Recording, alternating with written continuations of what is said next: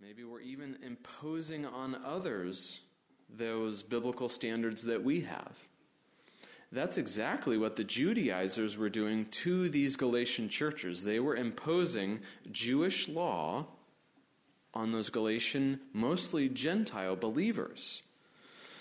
I think there's a tendency in all of us to tend to look to our own good works for affirmation in the Christian life. There's also the tendency that we have to look to ourselves for strength to live the Christian life.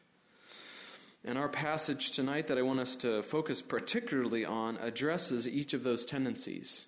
Those legalistic tendencies that we have to look to ourselves for affirmation measured by our good works, and then also our tendencies to just try to do better in our own strength live the Christian life. The text that I want us to look at tonight is Galatians 5. Turn over maybe one page or a couple of swipes. Galatians 5, verse 16 through 26. Perhaps familiar, but I want to, in light of our overview that we looked at last week, that we'll look at briefly tonight, look at this passage in its context of the overall book. Galatians 5, verse 16 says this But I say, walk by the Spirit, and you will not gratify the desires of the flesh. For the desires of the flesh are against the Spirit and the desires of the Spirit are against the flesh. For these are opposed to each other, to keep you from doing the things you want to do. But if you are led by the Spirit, you are not under the law. Now, the works of the flesh are evident sexual immorality, impurity, sensuality, idolatry, sorcery, enmity, strife, jealousy, fits of anger rivalries, dissensions, divisions, envy, drunkenness, orgies, and things like these. I warn you, as I warned you before, that those who do such things will not inherit the kingdom of God. But the fruit of the Spirit is love, joy, peace, patience, kindness, goodness, faithfulness, gentleness, self control. Against such things there is no law. And those who belong to Christ Jesus have crucified the flesh with its passions and desires. If we live by the Spirit, let us also walk or keep in step with the Spirit. Let us not become conceited, provoking one another, envying one another. Let's pause and ask for the Lord's help to understand and apply this passage tonight. Let's pray. Father, thank you for giving us your word that is sufficient for all things. I pray that you would um, help us by your Spirit to understand. Would, would the one who breathed it out in the first place give us illumination tonight to better understand and apply uh, the truth that we study tonight? We ask for your help in that. And we pray in Christ's name. Amen. Last week, just to run through, if you weren't here last week or you didn't completely remember every single thing that we looked at next week, a brief overview of the book of Galatians. The, the historical context of this passage was that this was written to young, mostly Gentile believers, non Jewish believers in Galatia, which is this, this southernmost part of Galatia, probably modern Turkey. This church was begun in 46 to 47 AD. This letter was written probably a year later. The first letter that Paul ever wrote to any church or group of churches was this one. The problem that he was addressing are these supposedly Christian Jews that were imposing Jewish requirements on Gentile believers. Under this guise of Christianity, they were specifically telling the Galatian believers, among other things, that they needed to be circumcised, to follow the Mosaic law, to continue in true Christianity, they would say. Their name, the, the, the name of this group of people would have been the Judaizers. Those that would say, to be saved, you have to kind of become Jewish. Even if you weren't born a Jew, you need to become Jewish and follow all of these laws. And, and Paul says that they were troubling and unsettling these young Gentile Christians the new covenant, the church, had just begun.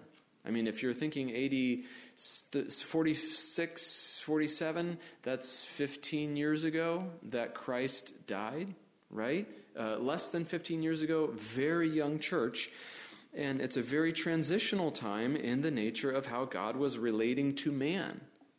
So it's understandable these problems are happening, and Paul, unlike any of his other letters that he writes to any other churches or any of his letters to uh, pastors, he doesn't have anything good to say at the beginning. He just gets after it. He's like, we've got a serious problem that we need to address. Why specifically was Galatians written? Specifically, the distortion of the gospel if you're uh, looking for a reference there, verses 6 and 7 of chapter 1, he says that uh, the, the, these legalizing Judaizers were distorting the gospel of Christ. That's the specific problem. That's why it's so serious. The legalism of the Judaizers, they were imposing strict religious observances on people in order to garnish God's to garner God's favor. That was messing with the gospel. That is gospel plus in order to be a Christian. That's not the gospel. And so, understandably, then, Paul makes an argument that the ground of acceptance before God is faith in Christ alone. That's what he's going to argue for throughout the book. He makes a personal argument in the first couple of chapters. The middle two chapters is more or less a doctrinal argument. Salvation is only by grace through faith. And then at the end of the book, chapters 5 and 6, he, he speaks to the topic of living in Christian freedom. But all throughout the book, he's making this argument in particular. And so the theme that we landed at and arrived at last week is the theme that Paul is trying to address. He is attempting to safeguard the truth of the gospel, something that he mentions in chapter 2, verse 5 and verse 14 and he spells that out and if you want to if you're just ticking off how many times certain words are used you see quickly what paul is after um, justification by grace through faith wrought by the Spirit. Justification by faith alone, that is accomplished by the Spirit and that is lived out, as we'll see tonight, by the Spirit. That's the theme of the book. So that's kind of where, where the, the whole picture of the book is addressing. And so we're going to, the, the passage that we looked at tonight is specifically addressing a command in the first couple of verses. We're in this practical section of the book. Living in Christian freedom. And if you want to categorize or put a, a, an overview statement of chapter 5 all the way through verse 10 of chapter 6, it would be this Freedom in Christ is lived out by the Spirit. Freedom in Christ is lived out by the Spirit. And so that's why in verse 13 of chapter 5, he says, For you were called to freedom brothers, after some pretty strong language to those that were uh, unsettling these young believers, only do not use your freedom as an opportunity for the flesh, but through love, serve one another. Use your freedom in Christ not for more license to sin, um, use it to focus on one another. And so in verses 16 through 18, he's got a command. And we see that this command, I'll just give it to you, if we were to summarize verses 16 through 18, go along with the Spirit and not your flesh. Let's look at it. Verse 16, but I say, Paul says, in contrast to the division that's happening in verse 15, you're biting and devouring one another. Watch out, they're not consumed by one another. But I say, walk by the Spirit, and you will not gratify the desires of the flesh. He's just mentioned those fleshly desires that are evidencing themselves in disunity and, and fighting with one another. Walk by the Spirit. Walk around. Conduct your life. It's a, it's a very frequently used analogy in Scripture for the Christian life, walking one step at a time. And he says, How are you to walk the Christian life? By the Spirit. Now, does that mean next to the Spirit? Like by that walk by the Spirit, or does that mean more of a, an idea of uh, by His power? What's going on there? Well, if we were to keep on reading in verse 18, he talks about the Spirit's influence as well. Verse 18, he says, But if you are led by the Spirit, and then down in verse 25, he mentioned as again, if we live by the Spirit, let us also walk by the Spirit. It's a little bit of both. We're keeping in step with the Spirit, but we're also being guided, led by Him. So it's a little bit of both. That is how we are to, the, to, to walk by the Spirit. Led by the Spirit, keeping in step. Now, this mention of the Spirit, sometimes we come to this passage, particularly we come to verses 22 and 23, the fruit of the Spirit, right? We're very familiar with that. Wow, Paul's just talking about this new concept of the Spirit. But really, in the letter, he's mentioned the Spirit a bunch of times before this. He's not just first telling them about this Holy Spirit. In verse 2 of chapter 3, he says, Let me ask you only this Did you receive the Spirit by works of the law or by hearing with faith? Verse 3 of chapter 3 Are you so foolish, having begun by the Spirit? Are you, so, are you now being perfected by the flesh? Verse 5 Does he who supplies the Spirit to you and works miracles among you do so by works of the law or by hearing with faith? Verse 14 of chapter 3, of chapter 3 So that we might receive the promised Spirit through faith. Verse 6 of chapter 4 and because you are sons, God has sent the Spirit of His Son into your, our hearts, crying, Abba, Father. Verse 29 of chapter 4. But just as at that time he who was born according to the flesh persecuted him who was born according to the Spirit, so also it is now. Verse 5 of the chapter that we're in, chapter 5, 5. For through the Spirit, by faith, we ourselves eagerly wait for the hope of righteousness. So he is talking a lot about the Spirit in this book. He's reminding them what apparently they already know that when they were saved, they received the indwelling Spirit, the indwelling Holy Spirit. And that Spirit was working miracles in them, it was working in their hearts that they felt to, it's, it's my right. It's just natural in me now to call out to God the Father, Abba Father. That's what God has done inside of them. And so he's going along and just picking up what he's already been talking about, assuming that they already know who the Holy Spirit is and that he dwells within them. And after this, he only mentions the Holy Spirit twice more, uh, just in, in one verse in chapter 6. For the one who sows to his own flesh, in verse 8, will from the flesh reap corruption, but the one who sows the Spirit will reap from the Spirit eternal life. So he's been mentioning it a lot, and he mentions it a lot, a lot in our passage tonight.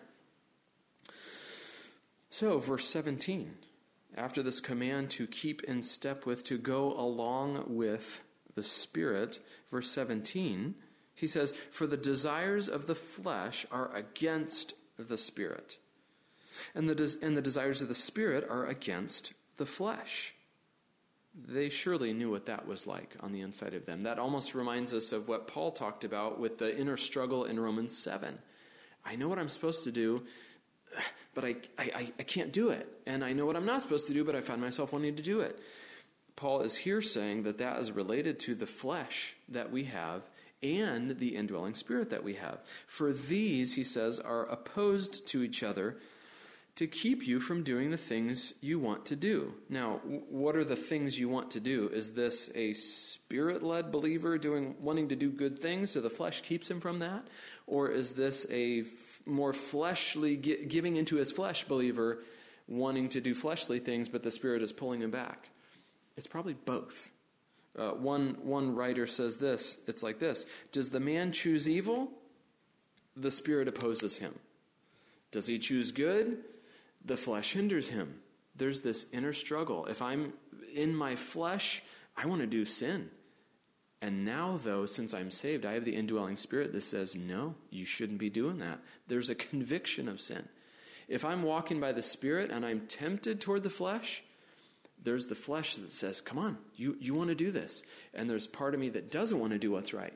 He's talking about this inner struggle that we have if we are led by the Spirit. If we're actually saved, there's a new struggle that probably didn't used to be there. There's actually a fight, a, a conviction, a fight against sin. The unsaved person, there's not a struggle. They just do it. Maybe they have outer reasons why they feel like they shouldn't, but there's not an inner struggle against sin. The believer actually has the Spirit within him that's going to fight against sin, that's going to actually convict. And Paul is noting that for these Galatian believers. Verse 18 But if you are led by the Spirit, you are not under the law. Now, in place of the word law, what word do you think he would have used? If you're just reading through this, he hasn't mentioned the law recently. He has in the overall context of the book. But he's been talking about what? The spirit and the, the flesh. You would think that that's what he would have said there. If, but if you were led by the Spirit, you are not under the flesh, that we've just been talking about this inner struggle. But Paul uses law instead. And he's probably showing that it's still this original law imposition, this original legalism that he was addressing the church about. That these Judaizers are wanting you to shape up and live in adherence to the law. And he says, but if you're led by the Spirit, you're not under that anymore. And there's a connection with the law and the flesh. They're, they're related. If you're going to try to live the law in your own power, your flesh is going to manifest its own ugly head, which is one of the designs of the law to show us that we are sinners, to show us the ugliness of our flesh and how strong it is inside of us. The law has no power to curb the flesh. And that's what Paul is drawing our attention to in verse 18 the first command that he gives is go along with the Spirit and not your flesh. But then in verses 19 to 23, he transitions to asking the question well, what does that look like? How would I know if I am going along with the Spirit or if I am going along with the flesh? It was a couple, uh, maybe about a month ago or so, one of our children was evidencing signs of sickness and we didn't know what exactly the problem was. We called an on call doctor, um, or uh, maybe it was um, an RN, I forget who it was, but we, we talked to her. And you know what she didn't say when we first called her and finally put her through to the on call nurse or whatever? She didn't say, okay, what medication would you like? No. I mean, hopefully she's not going to say that. She what did she start to do? Before she ever prescribed any sort of treatment or you know telling us what the problem might be or what medicine we need or what we need to do she started asking questions. Um, how has your child been feeling? Is he uh, is he oh, i gave it away. Um, is is your child evidencing you know this what's the temperature um, how long has he kept food all of these things she was asking and noting symptoms and what we see in verses 19 through 24 are symptoms that point us to diagnose properly. Before that nurse was going to give us, uh, these are your next steps, she needed to understand what the actual problem was. That's what we see in verses 19 through 23, more or less a diagnosis. What's it going to look like to walk by the Spirit? Negatively, Paul first notes what it's not going to look like if you're walking in the Spirit. What does it look like ultimately for someone to try to live by the law in the power of the flesh? And Paul says in verse 19, it's going to be obvious. Now, the works of the flesh are evident. In contrast to walking in the Spirit, somebody walking in their flesh, it's going to be obvious. Now, the works of the flesh are evident. First, sexual immorality, impurity, sensuality. And those are probably related. Uh, if, if we want to zoom out on the whole list of the works of the flesh, you could say the first three are more sexual in nature. And it's interesting that Paul would head the list with this. And then there's a couple in the middle idolatry and sorcery that are more spiritual related. And then the last 10 of them are more social sins. That's also interesting that there's so many of them that are more or less social sins.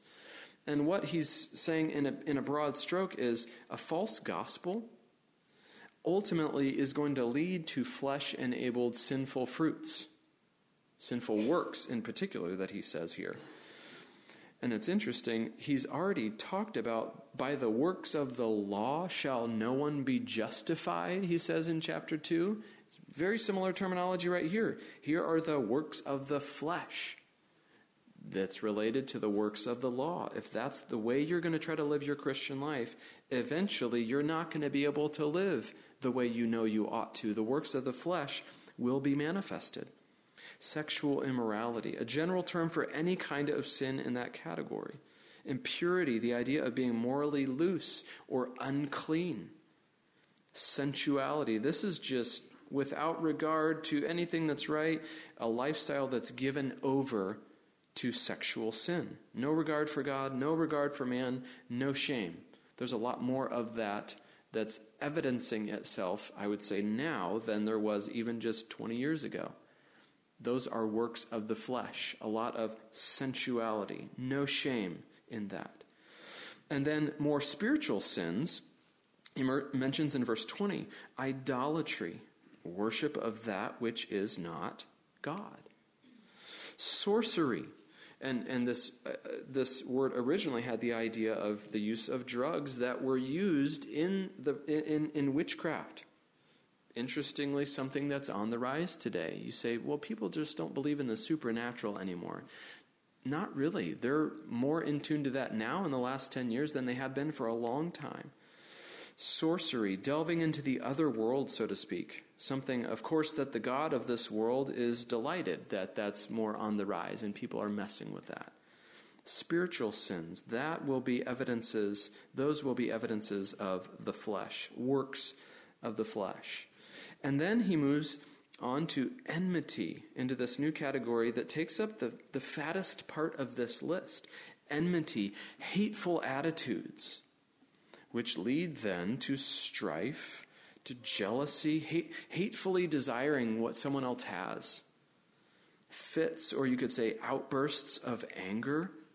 Those four then lead to the next four rivalries, dissensions, divisions, envy. That's all a bunch of one another, not the good one another's, the bad one another's. My flesh evidencing itself in anger, all sorts of different things. One, one author said these, these four rivalries, dissensions, divisions, envy, they represent animosities between individuals and groups that sometimes continue to fester and grow long after the original cause of conflict has passed. Then he moves into drunkenness, which would inevitably give way to orgies and things like these. And, and again, that reminds us that this list isn't exhaustive. Okay, th- this was happening over here, but thankfully it wasn't in Paul's list of works of the flesh, so it's you know kind of okay. Or no, he says the normal thinking person, particularly a believer that has the Spirit, is going to know what other things that might not be included in this list would be counted as works of the flesh. I warn you, he says, as I warned you before as he's been talking about, or perhaps as he talked about in person with them, as I warned you before, that those who do such things will not inherit the kingdom of God. And, and, and it's, it's likely that he's referring to perhaps some of the dissensions and divisions and envy and rivalries of the Judaizers themselves. Because that's what he's already warned about up in verse 15. But if you divide and if you bite and devour one another, watch out that you're not consumed. He's been going after these legalistic Judaizers a lot because of how they're troubling and unsettling. And so, in this context, he's saying that is a work of the flesh. Beware, that is not of God if it is stirring up this kind of division. Now, at the end of that verse, did, did something unsettle you a little bit? At the end of verse 21, those who do such things will not inherit the kingdom of God. The key word there is do right? If you've ever done any of these things, will you then not inherit the kingdom of God? Well, the key word there, do, is, has the sense of that which is ongoing, which is why your, your Bible might have a footnote that's, that says, those who practice such things. Other translations render it similarly. Those who make it a habitual lifestyle. This is their way of life.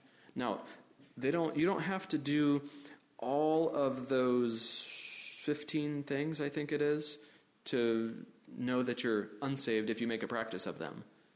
He said, These are various works of the flesh. If you're ongoingly, habitually involved in these things, if any one of these things, you don't have a right to say that you're going to inherit the kingdom of God. A false gospel evidences the works of the flesh, flesh enabled sinful fruits. A false gospel will never lead one to inherit the kingdom of God. So let this list be, as Paul is showing it to be here, diagnostic. Let it be diagnostic for you. Do these works of the flesh characterize you? Are there things that you just persist in without conviction? I mean, I know some of those things I shouldn't do, and I have enough, you know, common sense in the world to know that I shouldn't be doing those things. But some of these things, I that's just where I find myself all the time. Paul says, if that characterizes you, you don't have the right to say that you are saved. He goes on, well, positively, then, how would I know what a work of the Spirit is? There's a true gospel that evidences itself in Spirit enabled fruit. The, the, the familiar verses for us. And it's interesting, Paul here, he doesn't say, do these things. You Galatians, make sure you do love, joy, peace, patience, kindness, goodness, faithfulness, gentleness, self control. He's not, that's not the context here. The context is more exhorting them notice if you are enabled by the Spirit, if you are actually saved, you will find yourself increasingly growing in these things. He's not commanding them to do them. Now, that doesn't mean that Paul and the rest of the New Testament doesn't say, work on these things. Because we're commanded elsewhere in each of these things, elsewhere in the New Testament, we're commanded to love one another, to, to evidence a love for one another, joy, peace, patience. We could go through all of these and show where they're commanded elsewhere. But that's not what Paul's getting after here. He's saying this is an evidence of those that are enabled by the Spirit. He's diagnosing. Notice he doesn't say the works of the Spirit. That's what he said earlier. He said the works of the flesh, maybe those works of the law, noting out that. He says it's fruit. Fruit, that which is produced by someone, by the indwelling Spirit. And it's actually a singular fruit of the Spirit. And you don't have to know Greek to know, well, sometimes I refer to, that was a lot of good fruit that I had recently. Well, I was saying that was plural. Is Paul saying this? Well, the, the, the grammar, even translated for us, says the fruit is love, joy, peace, and it lists all these things. So it's the idea that the, he doesn't say the fruits of the spirit are, and if you have any one of these things, then you know you're you know you're good. No, he says the fruit of these of the spirit is, and then he lists out what, in a sense, is on the cluster of fruit. Each believer's evidence of the indwelling spirit will be this entire cluster of fruit. It's not like the Spirit's gifts that are listed elsewhere in the New Testament, where each believer has at least one. What's your gift? Well, I've been told I have one, and I'm going to try to figure out what that is. Well, what what what fruit do I have from the Spirit? Ah, mine is patience. I'm not just good at any of the other ones, really, but mine is patience. That's not what he's saying. He's saying the believer will have all of these things in some measure that God is increasing in his life. What does the cluster of fruit include? The fruit of the Spirit, and we're not going to have a whole message on each of these, but we'll, we'll walk through them. The fruit of the Spirit is love. And that heads the list. You could say it's the supreme virtue. And really, all of the rest of them can find their way back to this particular one. And it's the particular one that he specifically mentions up in verse 14 of chapter 5. He's just reminded us that the whole law is fulfilled in one word you shall love your neighbor as yourself. And in verse 13, he contrasts freedom to be fleshly. No, no, no, no. You now have the freedom to, through love, serve one another. He has this much in mind. So, an others focused love is probably the what Paul has in mind here. He's not saying, oh, is this love for God or love from God? Or it's probably an other focused love, just in context of the letter that he's writing. A love that sacrifices for the good of others. And it's also not just, it, the word is agape, in case you're, oh, okay, which, which of the three words for love is used here? It's agape, but it's not just this emotionless, I will sacrifice and dutifully love one another as painful as it's going to be. It includes the brotherly aspect of it. It includes affection for others, and that's also included in that, that word for agape. That will characterize increasingly the true believer that has the Spirit working in him. It also has joy, a deep seated happiness that's based on being right with God. knowing that you can call out to Abba, Father, right? That there's this, there's this relational joy that I have toward the Father and also toward others. Knowing what's true about God gives me a deep seated happiness based on my relationship with Him. Then there's also peace, an inner disposition of calm that's based on the same thing as joy, being right with God. And it's not necessarily here peace, peace with God, as in I now have a relationship with God. That wouldn't make as much sense to say this is one of the evidences, a growing peace. Well, the peace that we have with God is settled if we have it. This is a peace that's an inner disposition over against all the social strife that's mentioned in the prior works of the flesh here, peace also includes that which comes from being right with others. I have peace with God so I can have peace in my heart, and that will look like living peaceably with all men, as Paul later uh, elsewhere says in Romans 12. There's also patience, patience that endures under ongoing provoking being slow to anger. The, the King James Version renders, renders it long suffering, or the NIV says forbearance. Forbearance with others. There's kindness, being helpful or beneficial to someone. There's a, there's a tenderness associated with that word. We're not just going around doing all the right things and get out of my way because I'm trying to busy, you know, be busy doing stuff for God. There's a kindness, there's a tender care for one another that a spirit led believer will have. There's a goodness. In a, in a sense, the kind heart will evidence itself then in goodness. There's a generosity of heart that actually acts. Verse 10 of chapter 6, let us do good to those, what does he say? To all people, to everyone, and especially, or you could probably translate it specifically, those who are of the household of faith. A goodness that has evidence. Uh, doing good things for my brothers and sisters in Christ. That is one of the one of the grapes on the cluster, if you will, of the fruit of the Spirit. Faithfulness, loyalty, fidelity, being trustworthy. That's the kind of person in, in Psalm 15 who, because he fears God, he swears to his own hurt and doesn't change. He follows through on his obligations. Oh, something kind of hard came up, so I'm just going to bail on that commitment that I made to that other believer. No, a, a believer that's walking in the Spirit will increasingly be faithful. There's a gentleness, or, or some translations that I think render it meekness. Meekness, not weakness, but meekness. Strength under control, you've perhaps heard. That it doesn't assert itself for its own ends. We're working on uh, a male child of ours that we use our muscles to help others, not to hurt them we, we restrain our strength. And that evidence is actually a greater strength than giving into my fleshly impulse. Strength under control. And it's not based on personality. Well, I'm just not a gentle, I'm just not a meek person. Sorry, I, I get a pass on this one. It's not personality based. It's all of God's people evidence this gentleness that's based on submissiveness to God and his ways. The meekness is challenged when somebody asks me to do something I don't want to do, and I just want to say all the reasons why this was a bad idea or whatever it might be. Meekness recognizes God is in control.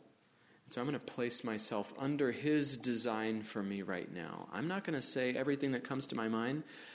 I'm going to strength, I'm going to have strength and control that which I want to naturally unleash which is related to the next one self control, self restraint. It's not giving in to whatever impulses and desires well up inside of you. Somebody says, Well, I just, I just don't know what came over me. Well, Paul says, He knows what came over you. It was your flesh. That wasn't the spirit that came over you when you unleashed on somebody with your verbal attack. The real sinful you came over you, is what that was. You didn't let the spirit restrain you. You didn't let the Spirit help, help you exercise self control. This all is a picture of Christ.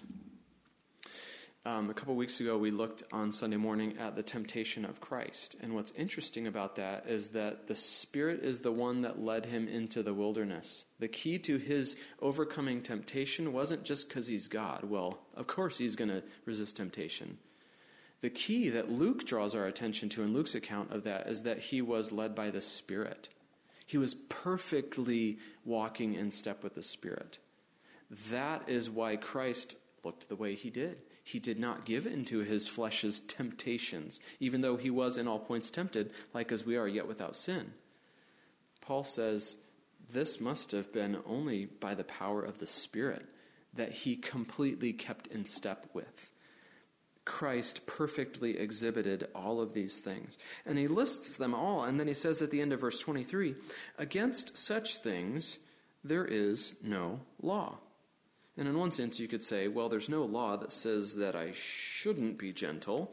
Uh, if I'm going to, you know, try to obey the laws of the land and I'm going to try to be kind, I, that might be what he has in mind here. But the idea is that legally, believers are already justified. We're already counted righteous. There's nothing of this fruit of the Spirit that would ever go against the law anyway, right? Uh, one, one pastor said this We're not gaining more acceptance by how we work. We're simply working in the light of the acceptance that we have in the Lord Jesus Christ. Because I am free in Christ, because I have the Spirit inside of me, that's going to work itself out in this cluster of fruit. There's nothing that, there's none of those things go against God's law in the first place. There's a command there's a diagnosis, and then he, in a sense, he zooms out. He, he says, okay, here's the context of these things. I'll, I'll review for you, and I'll place them in context of the whole book. And it, the context is this live as you began the Christian life. Verse 24, and those who belong to Christ Jesus have crucified the flesh with its passions and desires. If you are in Christ, if you belong to Christ, the flesh's ownership of you has ended. It has been killed. It has been murdered. It has been crucified.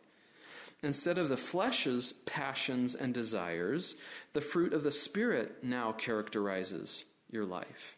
And he's used similar terminology in the book before in chapter 2 and verse 19 and 20. He says, For, the, for through the law I died to the law so that I might live to God. I have been crucified with Christ. It is no longer I who live, but Christ who lives in me. You could say it this way You are dead to the flesh's bondage. And that's in context of the book that he's also reminded of about their flesh and the tendencies toward that, and particularly the tendencies toward the flesh that these Judaizers are, are, are stirring up in the church. Verse 25, continue by the Spirit. If we live by the Spirit, Paul says, which is true of all Christians, We've received new life by the Spirit. That is how we can say that we are alive. It's that the Spirit has regenerated us. If that's true, and it is for believers, let us also keep in step with the Spirit. You're following Him, you're walking alongside Him. So it's interesting. If some people would say, Well, I have this decision to make and I, just don't know what I should do here. I just I'm, I'm just waiting for the Spirit to guide me. I just need to follow the Spirit. I need to be led by the Spirit to make this decision, as as the wording is in this passage. The context the context of this passage doesn't let you quote those kinds of things about your decision. Being led by the Spirit for this particular decision has nothing to do with this passage. What we are as Christians what we are what we as Christians are to be keeping in step with is the Spirit's work of producing in us this godly fruit. What the Spirit uses is not just you know some you know some version of an impulse or a feeling that we have. The Spirit, His work is to produce this fruit in us elsewhere, what, what, is, what does Paul talk about in Ephesians 6 in terms of fighting sin? He says something about the Spirit. He says that the Spirit uses something, the sword of the Spirit, which is what? which is the Word of God. That's what the Spirit uses. So if you, had a, a, if you have a decision to make, look to the Word of God and the Spirit's use of the Word of God in you to bring clarity to that decision. There's a, there, maybe there's a, a, difficult conversation that you need to have. Maybe a, a discipline situation with my, with my child has come up. Someone's not happy with something that I've done. Maybe I've just seen something online that I'm not happy with it. It's riling me up. Maybe a Christian brother or sister has done something that rubs me the wrong way. God, would you help me to walk by the Spirit in this situation? Would you help the Spirit's fruit to be worked into me here, not my flesh's work to be evidenced here? The Spirit's intending to use the Word of God to develop the fruit that He intends in us, keeping in step with the Spirit's use of the Word. Verse 26 Beware of pride. Verse 26, he gets back to the flesh's works that he's mentioned a lot of earlier in this particular passage. He's also mentioned this in verse 15 and he mentions it again more of the flesh's work that, that promotes disunity and fighting amongst one another. Let us not become conceited, provoking one another, envying one another. Which, in the context of this book, is exactly what the Judaizers' legalism was stirring up, was, was actually encouraging. The Judaizers' tendency to performing a good work will lead to a pretty high opinion of myself and not of God. And so there's these believers, these young Gentile believers, they were trying to wrestle with this, and I can't even measure up to their standard. And so there's it's this it's this division that's starting to be um, promoted, and and it also encourages conceit, a high opinion of myself, this self-perceived righteousness, this know-it-all mentality is going to inevitably lead to stirring up these problems, provoking one another, envying one another, vying for position within a church. Those are works of the flesh that are wrought, that have, in some sense, a root in a legalistic view of the Christian life.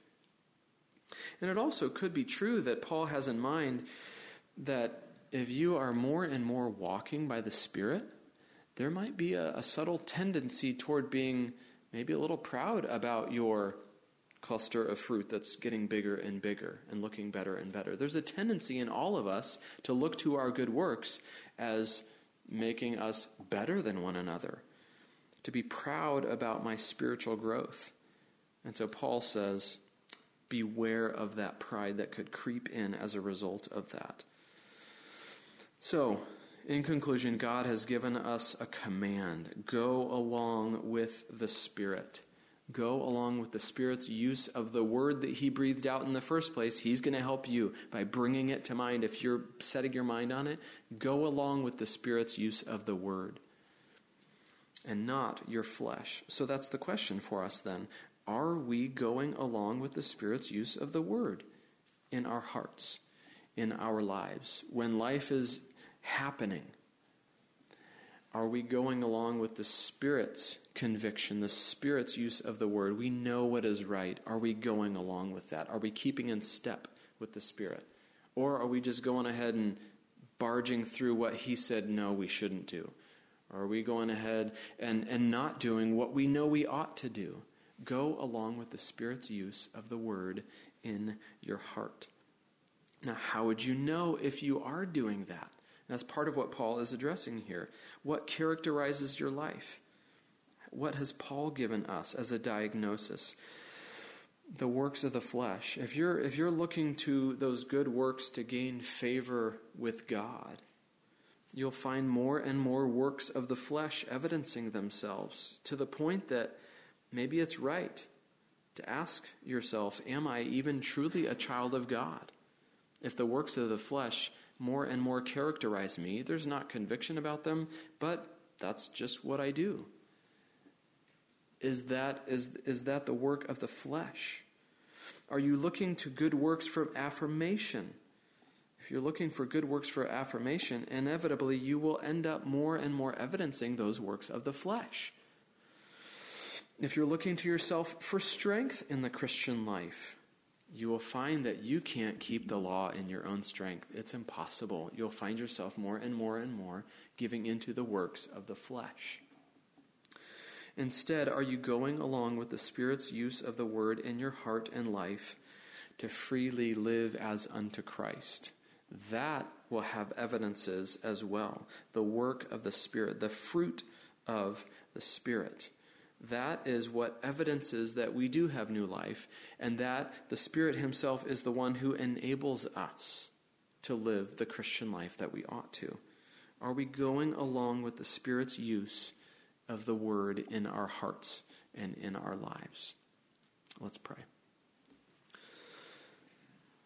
Father, you, by your Spirit, have breathed out your Word and if we're your own, you have given us an indwelling Holy Spirit that, that has a yearning to call out to God our Father. That is by your Spirit that we would want to call out to Him for help in temptation and trial. We thank you for the indwelling Spirit. I pray that you would help us to more and more consistently go along with his use of the word in our hearts. Would you help us to, to have the word in our hearts, that the Spirit could wield it with might in our hearts? We need your grace. I pray that you would help us to, when, when there is goodness happening in our lives, would we be ever thankful for the Spirit doing that in us? Would we be pointing back to you as the one who is working that fruit in us? Would you, would you keep us from pride?